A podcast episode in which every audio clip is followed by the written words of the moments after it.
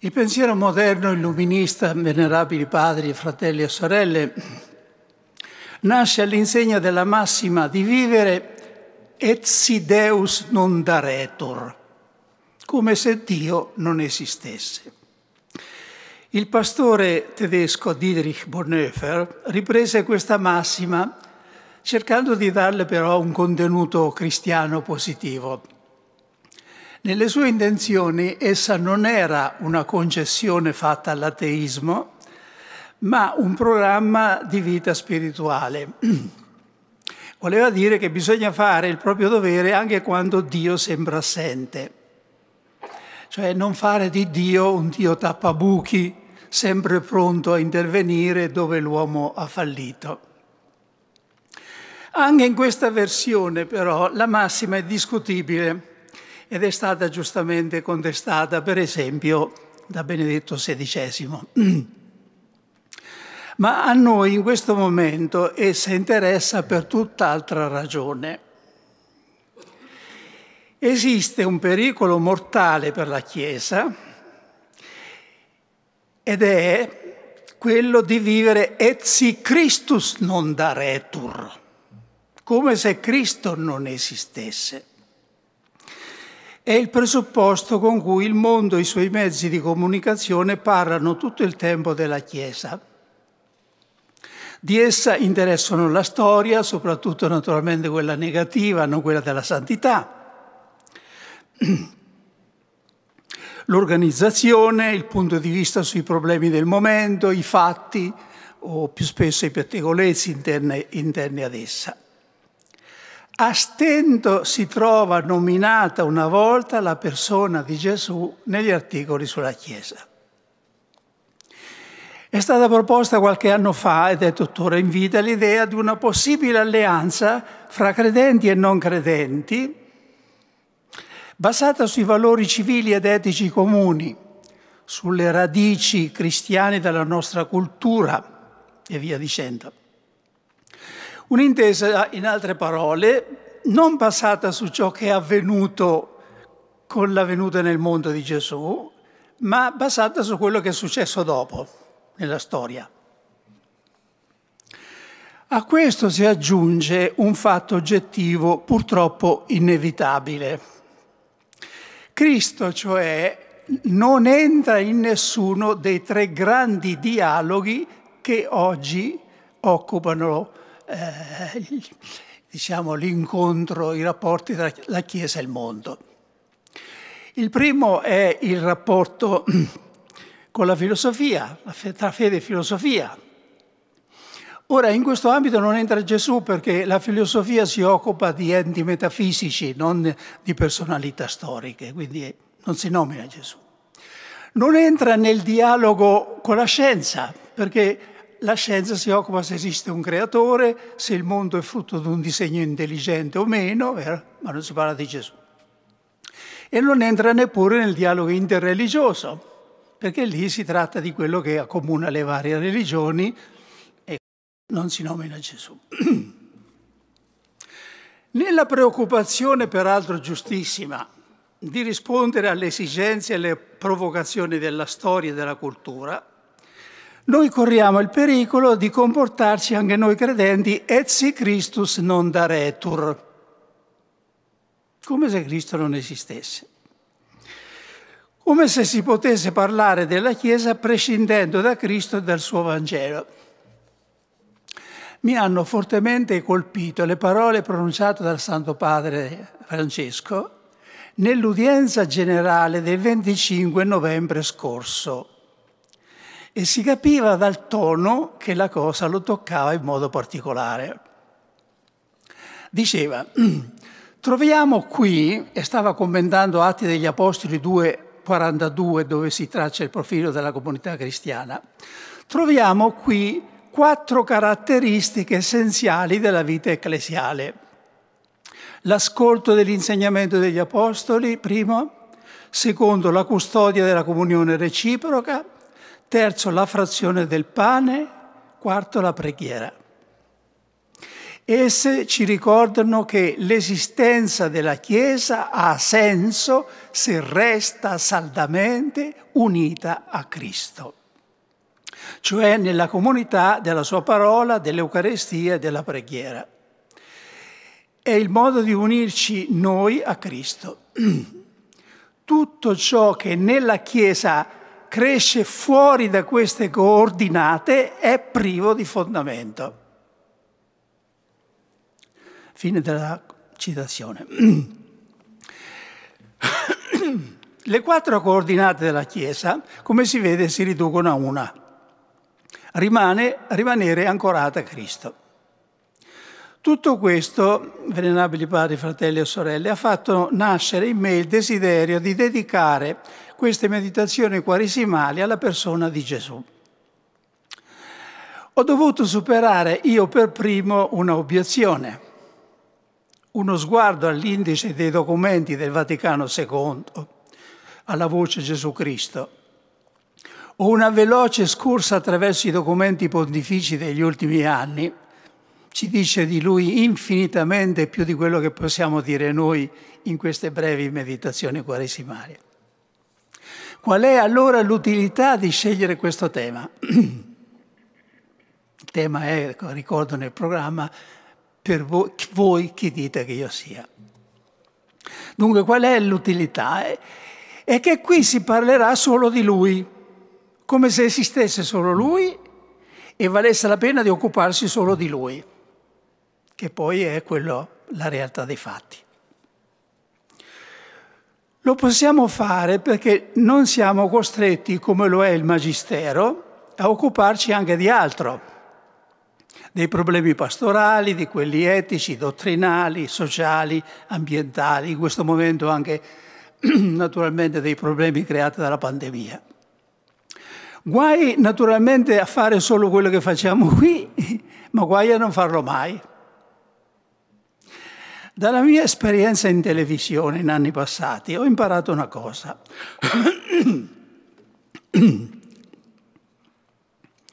Esistono vari modi di inquadrare un oggetto, probabilmente avviene anche qui in questo momento. Però.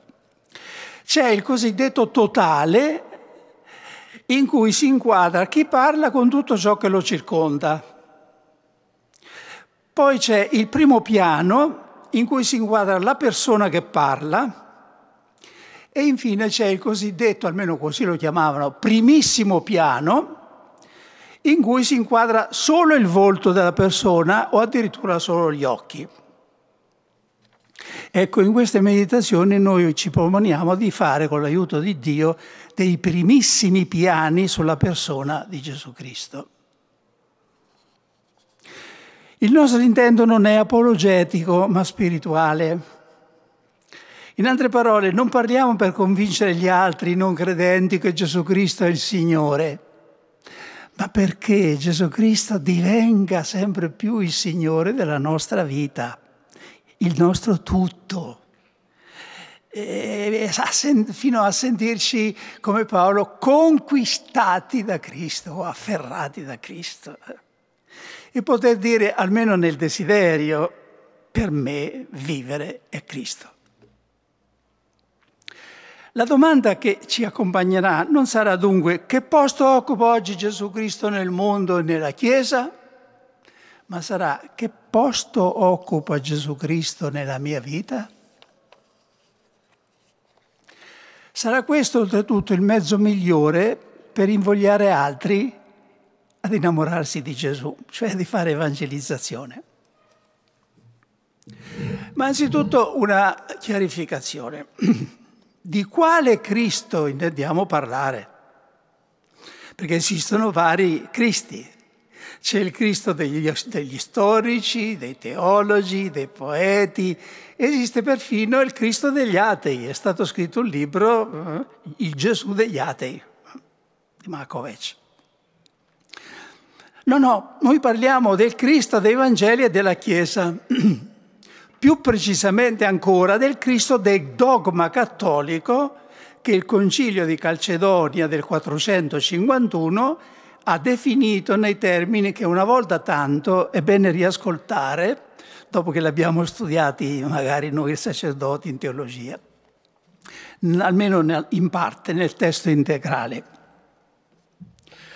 Dice, seguendo i santi padri, all'unanimità noi insegniamo a confessare un solo e medesimo figlio, il Signore nostro Gesù Cristo, perfetto nella sua divinità e perfetto nella sua umanità, vero Dio e vero uomo, composto di anima razionale e del corpo, consostanziale al Padre per la divinità e consostanziale a noi per l'umanità simile in tutto a noi fuorché nel peccato. Uno e medesimo Cristo, Signore unigenito. Da riconoscersi in due nature, non essendo venuta meno la proprietà di ciascuna natura e concorrendo a formare una sola persona e ipostasi. o ipostasi, perché è la stessa cosa, persona per i latini, ipostasi per i greci. Possiamo parlare di un triangolo dommatico su Cristo. I due lati sono l'umanità e la divinità di Cristo e il vertice è l'unità della persona. Il dogma cristologico non vuole essere una sintesi di tutti i dati biblici, una sorta di distillato che racchiude in sé tutta l'immensa ricchezza delle affermazioni su Cristo del Nuovo Testamento, riducendo tutto quanto alla scarna formula due nature, una persona. Se così fosse, il dogma sarebbe tremendamente riduttivo e anche pericoloso, perché si sostituirebbe alla Bibbia. Ma non è così. La Chiesa crede e predica di Cristo tutto ciò che il Nuovo Testamento afferma di Lui, nulla escluso. Mediante il dogma ha solo cercato di tracciare un quadro di riferimento, di stabilire una specie di legge fondamentale che ogni affermazione su Gesù deve rispettare.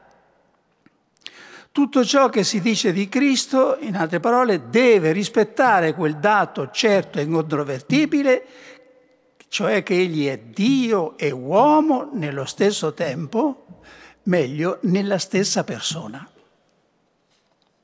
I dogmi, diceva il grande teologo Bernard Lonergan, sono strutture aperte, cioè pronte ad accogliere tutto ciò che di nuovo e di genuino ogni epoca scopre nella parola di Dio.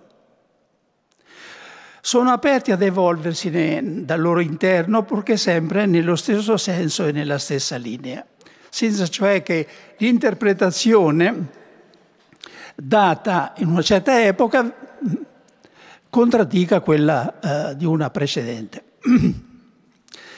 Accostarsi a Cristo per la via del dogma non significa perciò rassegnarsi a ripetere stancamente sempre le stesse cose, le stesse parole. Significa leggere la scrittura nella tradizione, con gli occhi della Chiesa, cioè leggerla in un modo sempre nuovo e sempre antico. Vediamo ora cosa significa tutto questo applicato al dogma della perfetta umanità di Cristo, che è il tema di questa meditazione.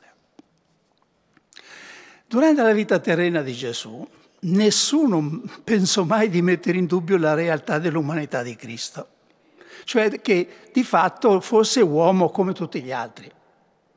Quando parla dell'umanità di Gesù, il Nuovo Testamento si mostra interessato più della santità di essa che della verità o della realtà dell'umanità. Cioè si interessa più della perfezione morale che non della completezza ontologica di Cristo. Al momento del Concilio di Calcedonia questa idea dell'umanità di Cristo non è cambiata naturalmente, ma l'attenzione non è più su di essa. Contro l'eresia docetista la Chiesa ha dovuto affermare che Cristo aveva una vera carne umana. Contro l'eresia apollinarista che aveva un'anima umana, quindi che il Logos non aveva preso il posto del, che nell'uomo ha l'anima. contro l'eresia monotelita che eh, scoppierà poi dopo Calcedonia, la Chiesa ha dovuto affermare che Cristo aveva non solo una carne, un, un'anima come noi, ma aveva anche una volontà umana e quindi una libertà umana. A causa di tutte queste eresie, tutto l'interesse per il Cristo uomo si sposta dal problema della novità o santità di tale umanità a quella della sua verità o completezza ontologica. Il Nuovo Testamento, dicevo, non è interessato tanto ad affermare che Gesù è un uomo vero, vero uomo, quanto che l'uomo nuovo è definito da Paolo l'Adamo ultimo, cioè l'uomo definitivo, è l'immagine perfetta di Dio, a cui immagine sono firmati gli uomini, diceva già Sant'Ireneo. Noi siamo immagine ad, im- ad immagine di Dio, che è l'immagine Cristo. Cristo ha rivelato l'uomo nuovo creato secondo Dio nella giustizia e nella verità, dice Paolo. Due volte nel Vangelo questa questa qualità di Gesù emerge in un'esclamazione. Un'esclamazione una volta entusiastica, di stupore, positiva, un'altra volta negativa. Dunque, la prima volta è quando Pietro, eh, davanti alla, all'abbandono di alcuni discepoli in seguito al discorso di Gesù sul pane di vita, eh, eh, Gesù dice volete andarvene anche voi e Pietro in quel momento ha una di quelle rivelazioni dall'alto, Signore, è spaventato Pietro, Signore da chi andremo? Tu solo hai parole di vita eterna. Noi abbiamo conosciuto e creduto che tu sei il santo di Dio. Che come dire tu sei la santità di Dio fatta carne. Un'altra volta questa esclamazione si ascolta nello stesso luogo, nella sinagoga di Cafarnao, ma su un'altra bocca. È un indemoniato che alla presenza, all'entrata di Gesù nel, nel luogo, nella sinagoga, non resiste alla santità che si respirava nell'aria con l'entrata di Gesù. Per cui grida che sei venuto a fare, sei venuto a perderci. Sappiamo chi sei, sei il santo di Dio, lo dicono dirignando i denti, ma per noi è una testimonianza positiva, dunque Gesù è la santità di Dio. Cioè non è l'uomo che somiglia a tutti gli altri, è l'uomo a cui tutti gli altri devono somigliare. I greci dicevano l'uomo è la misura di tutte le cose. Adesso sappiamo quale uomo è la misura di tutte le cose. Questo uomo, Gesù, è la misura di tutte le cose. Una volta messo al sicuro il dato dogmatico e ontologico, che Gesù è veramente uomo, una carne, un'anima, una volontà,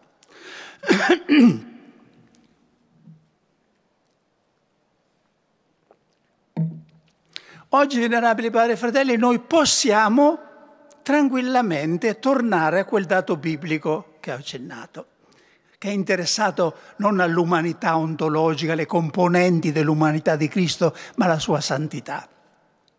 Nessuno nega oggi che Gesù fosse stato un uomo. Si assiste anzi a un fenomeno strano, inquietante. La vera umanità di Cristo viene affermata in tacita alternativa alla sua divinità come una specie di contrappeso. È una corsa generale se uno frequenta certi libri di teologia, specialmente in qualche decennio passato.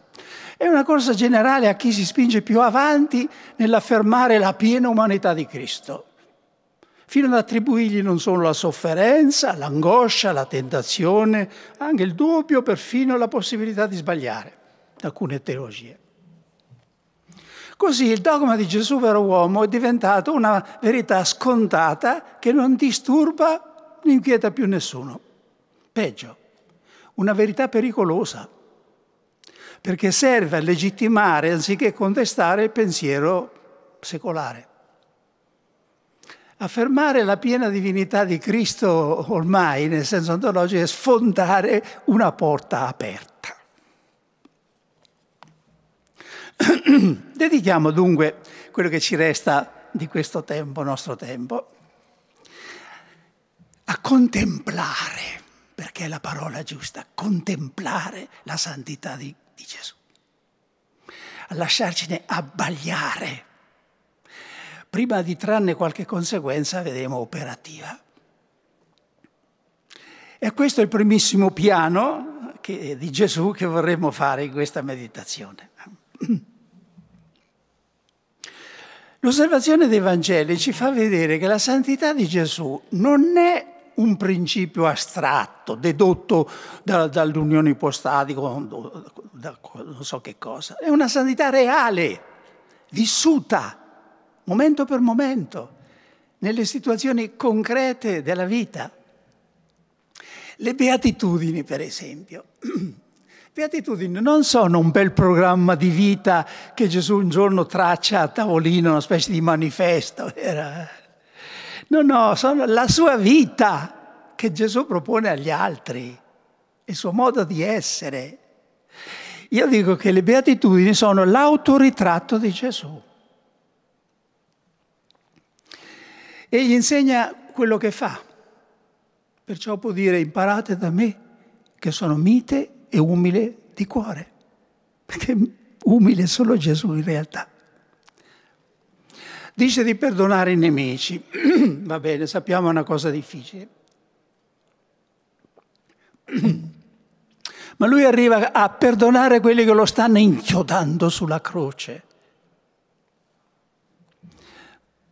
Accanto a questo elemento positivo di umiltà, di mitezza, di perdono, di amore, perché ogni atto di Gesù è atto d'amore, sempre, anche quando minaccia, è amore, amore. Tutto, tutti gli atti di Gesù sono dettati dall'amore. Accanto a questo elemento positivo c'è anche un elemento negativo nella eh, santità di Gesù. Negativo nel senso che parla dell'assenza di ogni peccato. Chi di voi può convincermi di peccato? La coscienza di Gesù è un cristallo trasparente. Mai la benché minima ammissione di colpa o richiesta di scusa, di perdono, ho sbagliato, né quando parla con Dio né quando parla con gli uomini sempre la tranquilla certezza di essere nella verità e nel giusto. Nessun personaggio che si conosca della storia umana ha mai osato dire questo di sé. Ora, una tale assenza di colpa non è legata a questo o quel passo del Vangelo, ma trasuda da tutto, da ogni, da ogni riga. È uno stile di vita si può frugare nelle pieghe più riposte del Vangelo, il risultato è sempre lo stesso. E non basta per spiegare questa coscienza assoluta di innocenza eh, il fatto che Gesù avesse un'umanità particolarmente nobile, adatta, ma un'umanità. No. Perché questo, questa, questa sicurezza indicherebbe un'umanità sì eccezionale, ma eccezionale nell'orgoglio, non nella santità.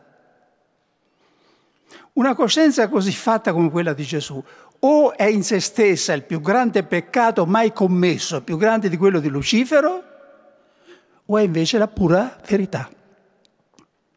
E la risurrezione di Cristo, con tutti i duemila anni che hanno seguito di storia del cristianesimo, dimostra, dimostrano che era la pura verità. Ora, se non siete già stanchi, passiamo a vedere, che forse è l'aspetto più pratico, quello che la santità di Cristo significa per noi, oltre che per la nostra fede, per la nostra vita.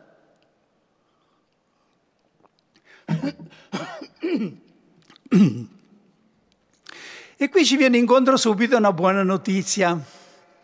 C'è infatti una buona notizia, un lieto annuncio anche a proposito della santità di Cristo.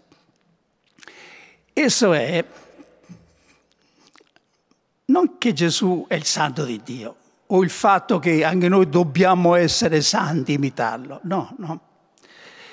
La lieta notizia è che Gesù comunica, dona, regala a noi la sua santità, che la sua santità è anche la nostra, di più che Egli è la nostra santità.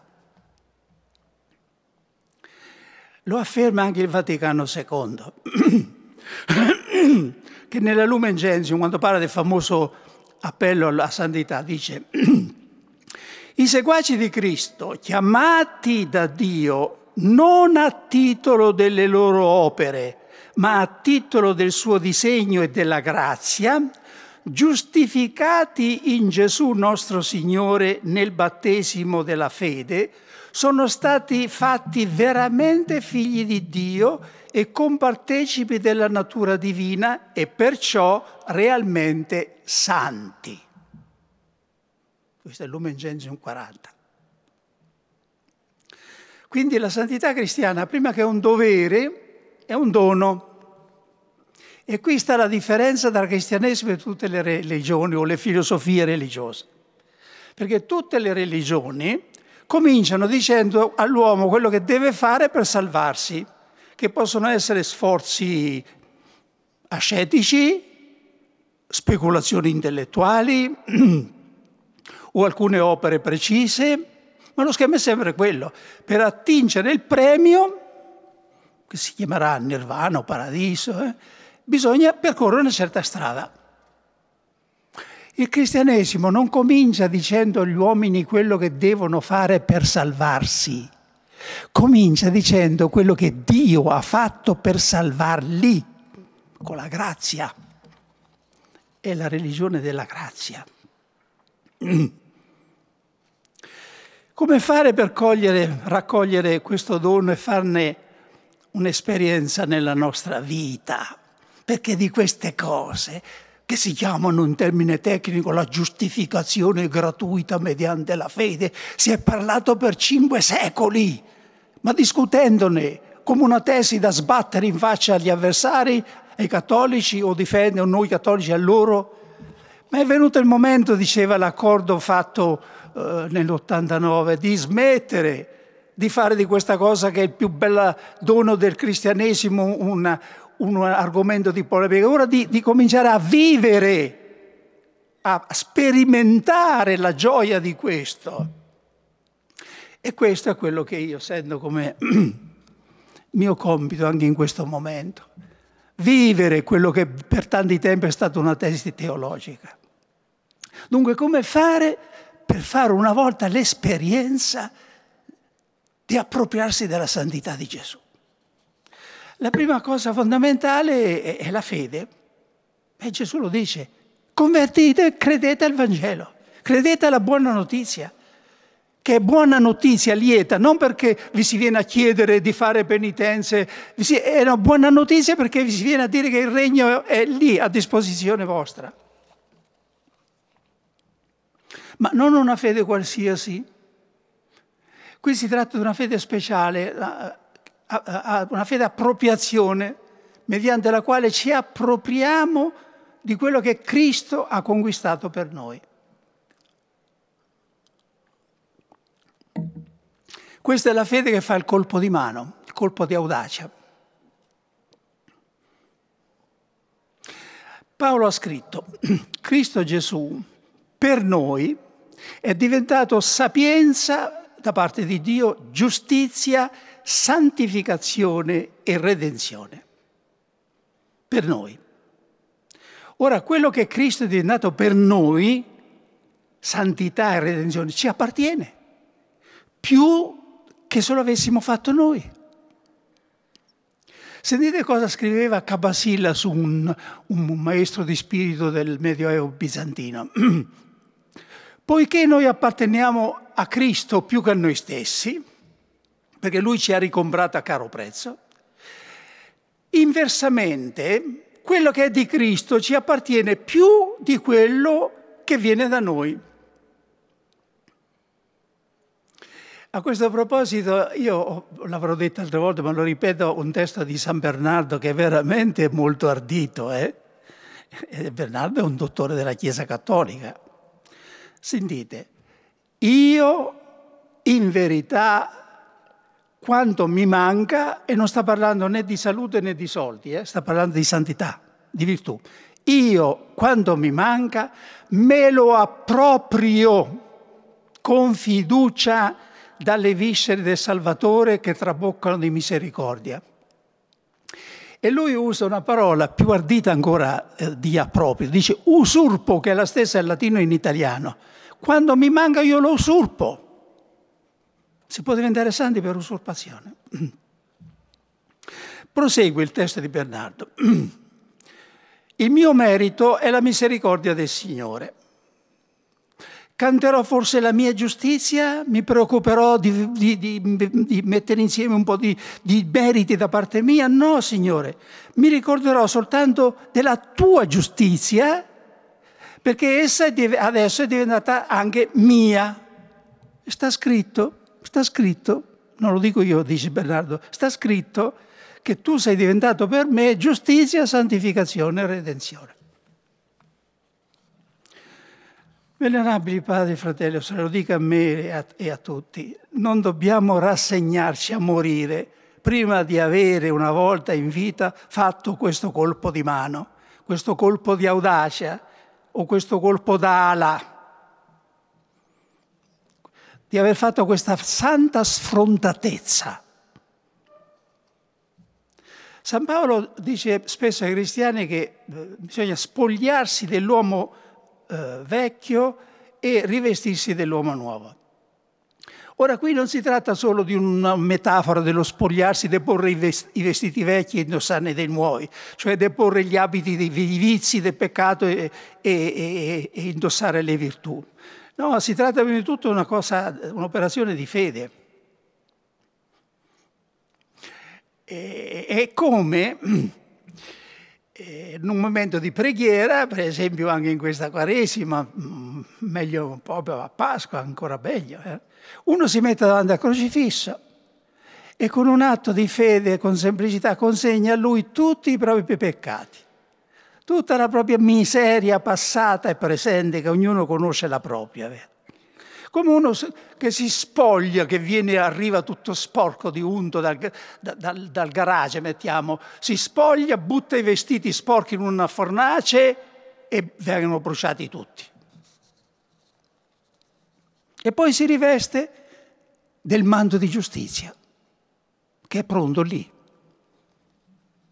Potessimo una volta credere questo veramente, fare questo colpo d'ala lo si fa più volentieri a tarda età che da giovane, perché da giovani, da novizi, si è ancora davanti, si è molto fiduciosi nelle proprie opere, ma se arriva a una certa età si vede che le altre strade portano poco lontano, allora uno finalmente sceglie questa. Alcuni padri della Chiesa hanno racchiuso in un'immagine questo grandioso segreto della vita cristiana. Immagina, è, è, è, San Giovanni Crisostomo che parla, poi ripreso da Capasidas, immagina, dicono, che sia avvenuto in uno stadio un'epica lotta. Un valoroso ha affrontato il tiranno della città e con lacrime, ferite, fatica, finalmente lo ha piegato, lo ha messo con le spalle a terra. Tu eri negli spalti, non hai lottato. Ma se tu trepidi per quel valoroso, se tu scuoti l'assemblea intorno a te in suo favore, se tu deliri al punto da considerare tua la sua vittoria, io ti dico che tu avrai parte del premio di quel valoroso. Ma c'è di più. Immagina che quel valoroso non abbia nessun bisogno della corona che ha conquistato. Cosa ne farà? La darà al suo grande tifoso, per così dire. Così avviene la, la, la salvezza cristiana. È Gesù il valoroso che sulla croce ha lottato con il tiranno del mondo e lo ha piegato e lo ha vinto. Le nostre spade, continua San Giovanni Crisostomo, non sono insanguinate, non siamo stati nel lagone, non abbiamo riportato ferite, la battaglia l'abbiamo, non l'abbiamo neppure, neppure vista ed ecco che otteniamo la vittoria. Sua è stata la lotta, nostra è la corona. E poiché siamo stati anche noi a vincere, imitiamo quello che fanno i soldati in questi casi con voci di gioia esaltiamo la vittoria e intoniamo inni di lode al Signore. Naturalmente, venerabili padri, fratelli e sorelle, non tutto finisce qui. Dalla appropriazione dobbiamo passare poi alla imitazione. Non rovesciare le cose per carità, non pensare di partire dall'imitazione per arrivare poi all'appropriazione, è il contrario. Difatti diceva San Gregorio Magno, non si perviene alla fede partendo dalle virtù, ma si perviene alle virtù partendo dalla fede. Lo dice anche il Vaticano II, eh? continuando il testo che ho letto prima, dice quindi i cristiani devono, con l'aiuto di Dio, mantenere e perfezionare con la loro vita la santità che hanno già ricevuto, come li ammonisce l'Apostolo, che vivano eh, come si conviene ai santi, che si rivestano eh, di sentimenti di misericordia, di bontà, di umiltà, di dolcezza, che portano i frutti dello Spirito. Ma abbiamo tante di quelle occasioni per parlare di questo, dell'imitazione, dell'evitare i vizi, di coltivare le virtù, che per una volta tanto ci sia concesso di lasciare la parte, rimanere fermi, centrati su quella prima parte, dell'appropriarci della santità di Gesù. Se proprio però non vogliamo separarci senza un, piccolo proposito da poter, poter mettere in pratica, bene, suggerisco questo. La santità di Gesù consisteva essenzialmente nel fare sempre la volontà del Padre. Diceva, io faccio sempre quello che gli è gradito.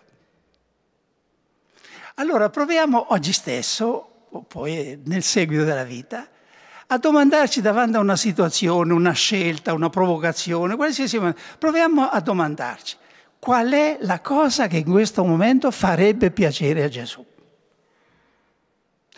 Questo è più facile scoprirlo che non in astratto sapere qual è la volontà di Dio, perché quello che piace a Gesù sta scritto nel Vangelo e poi c'è lo Spirito Santo che è sempre pronto a ricordarcelo, come ci ha promesso Gesù stesso nel Vangelo.